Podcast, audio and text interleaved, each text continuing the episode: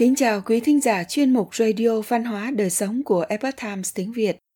Hôm nay, chúng tôi hân hạnh gửi đến quý thính giả bài viết có nhan đề Mệnh lý, một người làm chuyện xấu mắc nợ liệu có thể không trả. Bài viết của tác giả Thái Nguyên do Oanh Lê chuyển ngữ. Dưới thời nhà Thanh, tại tỉnh Hàng Châu có một vị tú tài tên là Thang Thế Khôn – năm ngoài 30 tuổi dạy học tại học quán nhà họ Phạm. Vào một đêm đông, khi tất cả học sinh đều đã ra về, anh ta một mình ngồi trong phòng. Gió mùa đông tháng chạp rét bút lùa vào phòng khiến anh rùng mình. Thang Thế Khôn liền đóng hết các cửa sổ thư phòng, chuyên tâm ngồi đọc sách. Vào lúc canh ba, đèn vẫn sáng và Thang Thế Khôn vẫn đang ngồi đọc sách. Đột nhiên, có một người không đầu nhảy vào phòng. Theo sau là sáu người khác cũng không có đầu. Đầu của họ treo ngay bên hông. Cả bảy người đứng vây quanh họ thang. Máu tươi từ trên những cây đầu của họ lần lượt nhỏ lên người anh ta, khiến toàn thân anh ta vừa ướt đẫm, vừa lạnh lẽo.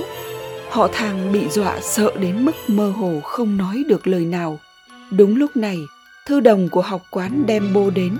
Đám quỷ mới nhất loạt biến mất. Thư đồng nhìn thấy thầy thang ngã trên đất bất tỉnh nhân sự thì lập tức báo cho Phạm lão gia, mau chóng cứu anh ta.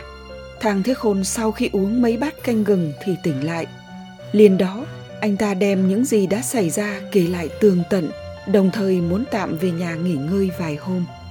Phạm lão gia đồng ý và chuẩn bị kiệu để đưa anh ta về. Lúc này trời đã sáng, Phạm lão gia sai kiệu phu đưa thầy thang về nhà anh ta ở dưới chân núi Thành Hoàng. Lúc Kiệu gần đến chân núi thì anh ta đột nhiên bảo Kiều Phu rằng anh ta không về nhà nữa mà muốn quay trở lại học quán. Về đến học quán, anh ta kể với Phạm Lão Gia rằng Kiệu chưa đến chân núi thì anh ta đã trông thấy bảy con quỷ không đầu kia đang ngồi ở một góc tối ở ngay phía trước, như thể đang đợi anh ta đi ngang qua vậy. Phạm Lão Gia nghe xong vẫn sắp xếp cho anh ta ở lại học quán. Trải qua những sự việc này, Thang thấy Khôn lâm bệnh nặng, toàn thân nóng bừng, sốt cao dài dẳng. Phạm Lao Gia chăm sóc anh ta vô cùng chu đáo. Ông cho đón vợ anh ta đến học quán để nấu thuốc và chăm lo cho anh ta. Tuy nhiên, không đến ba ngày, họ thang hôn mê bất tỉnh. Ngày hôm sau tỉnh lại nói với vợ rằng Tôi không sống lâu được nữa, Lần này tỉnh lại là nhờ vào ân huệ của Diêm Vương gia hạn cho phép tôi quay lại từ biệt với nàng. Hôm qua vào lúc bệnh tình nguy kịch, có bốn người mặc y phục màu xanh lôi tôi đi, bảo rằng có người kiện tôi, đòi tôi đền mạng. Bọn họ đưa tôi đến một nơi xung quanh mênh mông cát vàng. Lúc này tôi mới biết nơi đó là âm gian. Sau đó tôi liền hỏi người mặc y phục xanh rằng mình rốt cuộc đã phạm phải tội lỗi gì. Người mặc y phục xanh đáp. Xin tướng công đợi lát nữa nhìn thấy chân tướng thì sẽ hiểu ngay thôi. Tôi lại hỏi. Con người không thể nhìn thấy khiếp trước của bản thân. Các ngài có cách gì có thể giúp tôi nhìn thấy không? Người mặc y phục xanh đưa cho tôi một chiếc gương nhỏ có tay cầm rồi nói. Xin tướng công hãy soi vào đó. Quả nhiên như những gì người đó nói, Trong gương hiện ra một người đàn ông cao lớn vạm vỡ, Dâu dài bảy thốn chứ không phải dáng dấp thư sinh gầy yếu như tôi hiện giờ. Người mặc y phục xanh nói rằng, khiếp trước nữa tôi sinh ra vào cuối triều minh, tên là Ngô Thương, là chi huyện huyện Lâu. Bảy con quỷ không đầu đó vốn là bảy tên cường đạo. Chúng đem bốn vạn lượng bạc cướp được chôn giấu ở một nơi nào đó. Sau khi bảy tên cường đạo này bị bắt, chúng chuẩn bị dùng bốn vạn lượng bạc này để hối lộ quan phủ, hòng thoát tội chết Bọn chúng nhờ điển sự huyện lâu là trưởng quan truy nã họ hứa cầu xin tôi. Họ hứa cắt xén hai vạn lượng bạc, rồi dùng hai vạn lượng bạc còn lại khuyên dụ tôi. Tôi lúc đó biết rõ tội của những tên cướp này không thể tha thứ được, nên đã cử tuyệt họ hứa. Họ hứa liền dẫn câu, sát nhữ, bích tương yên vãng, trong xuân thu tả chuyện để dần rũ tôi. Trước tiên đồng ý với bọn cường đạo để dụ chúng khai ra nơi cất giữ ngân lượng sau thì tìm thấy ngân lượng rồi thì giết bọn chúng cũng không muộn.